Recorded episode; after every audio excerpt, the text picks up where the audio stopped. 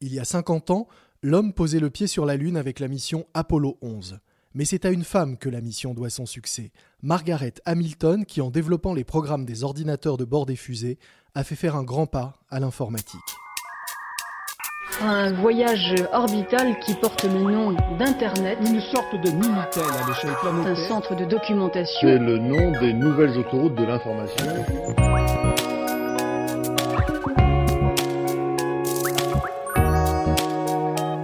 Les génies du numérique, un podcast capital. Le 20 juillet 1969, Neil Armstrong est le premier homme à marcher sur la Lune grâce à la mission Apollo 11. Mais dans l'ombre de l'astronaute, il y a une femme qui a largement contribué à cet exploit. Elle s'appelle Margaret Hamilton et c'est elle qui a développé les programmes des ordinateurs de navigation et de pilotage installés dans le module de commande et dans le module lunaire de la mission. Moins connue que d'autres pionniers de l'informatique, elle est pourtant considérée comme la mère du logiciel et du code. Née le 17 août 1936 dans l'Indiana, la jeune Margaret se passionne très vite pour les chiffres. J'appréciais l'école, mais il y avait quelque chose avec les mathématiques que j'aimais plus que tout, racontait-elle en 2015 au magazine américain Wired. C'est donc naturellement qu'elle s'oriente vers cette discipline dans laquelle elle obtient une licence en 1958.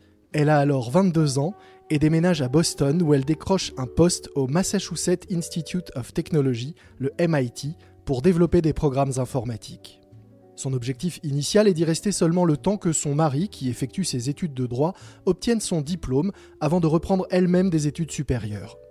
Dans le prestigieux institut, elle apprend différents langages informatiques et se lance dans la conception et le développement de logiciels. Elle participe d'abord à des programmes de prévision météorologique, puis rejoint le projet SAGE, premier programme militaire de détection antimissile au sein du laboratoire Lincoln. En guise de cadeau de bienvenue, ses collègues lui assignent un drôle de travail réussir à faire fonctionner un programme test dont les commentaires étaient rédigés en grec et en latin. Un bizutage dont elle se tire haut la main. À l'époque, les ordinateurs sont encore d'imposantes machines et le métier de développeur logiciel en est à ses balbutiements. C'est d'ailleurs parce que ce domaine est considéré comme secondaire par rapport aux recherches portant sur le matériel informatique qu'il est souvent relégué aux femmes. Avec un avantage majeur en contrepartie, parce que le logiciel était un mystère, une boîte noire, expliquait Margaret en 2016, le top management nous accordait une liberté et une confiance totale. Elle rappelait également qu'il n'existait alors pas d'école pour apprendre le développement de logiciels. En 1963, la NASA recherche des programmeurs pour envoyer des hommes sur la Lune. Margaret postule et intègre ainsi le laboratoire Draper du MIT, chargé du développement des programmes de navigation et d'alunissage des missions Apollo une équipe de 400 personnes dont elle prend rapidement la direction. Il faut dire que la jeune développeuse a de la ressource et du talent.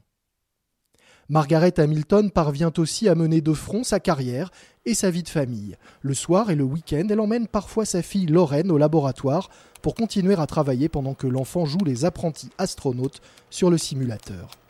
Au cours d'une de ces soirées, elle s'aperçoit que sa fille a fait planter le système en sélectionnant le programme d'atterrissage en plein vol. Inquiète qu'une telle situation survienne en conditions réelles, elle alerte ses supérieurs sur la nécessité d'effectuer des modifications sur le programme. Inutile, lui répond-on, les astronautes sont surentraînés et ne commettraient jamais une telle erreur. Mais elle s'obstine et obtient gain de cause. Avec raison, car le même accident se produira lors de la mission Apollo 8. Un astronaute sélectionne par erreur le mauvais programme. Grâce au correctif apporté par la développeuse, l'équipe de la mission est en mesure de renvoyer à temps les données de navigation au module de la mission. Lors de la mission Apollo 11, à 3 minutes de l'alunissage, des alarmes se déclenchent et l'équipage reçoit le code d'erreur 1202. L'ordinateur est saturé. Une situation que Margaret Hamilton avait anticipée avec son équipe, elle a construit son programme de manière à ce que le système puisse se concentrer sur les fonctions essentielles. Il est donc décidé de poursuivre la mission et le logiciel fonctionne correctement, permettant au module lunaire de se poser. Sans le programme de l'informaticienne, la saturation de l'ordinateur, liée à un radar qui aurait dû être désactivé mais ne l'avait pas été, aurait pu compromettre le succès d'Apollo 11. L'américaine, ingénieure et mère, devient chef d'entreprise lorsqu'elle quitte le MIT dans les années 70. Elle cofonde une entreprise informatique qui travaille sur la prévention des erreurs dans le développement logiciel. Puis, en 1986, elle crée Hamilton Technology autour d'un langage de programmation qu'elle a inventé. Inspiré de son expérience pour la NASA, ce langage permet d'améliorer la fiabilité du code informatique. Distinguée en 2003 par la NASA, qui lui remet un award pour ses contributions scientifiques et techniques au programme Apollo, Margaret Hamilton fait depuis l'objet d'une reconnaissance tardive. En 2016, le président Barack Obama, qui loue en elle le symbole d'une génération de femmes méconnues qui ont permis d'envoyer l'homme dans l'espace, lui décerne la médaille de la liberté, la plus haute distinction civile américaine. Le jour de la cérémonie, elle porte les cheveux longs et des lunettes, comme sur les photos de l'époque Apollo, et affiche près de 50 ans plus tard le même sourire malicieux. Un portrait signé Marion Perrier, lu par Lomic Guillot, mixage Lucas Vibo.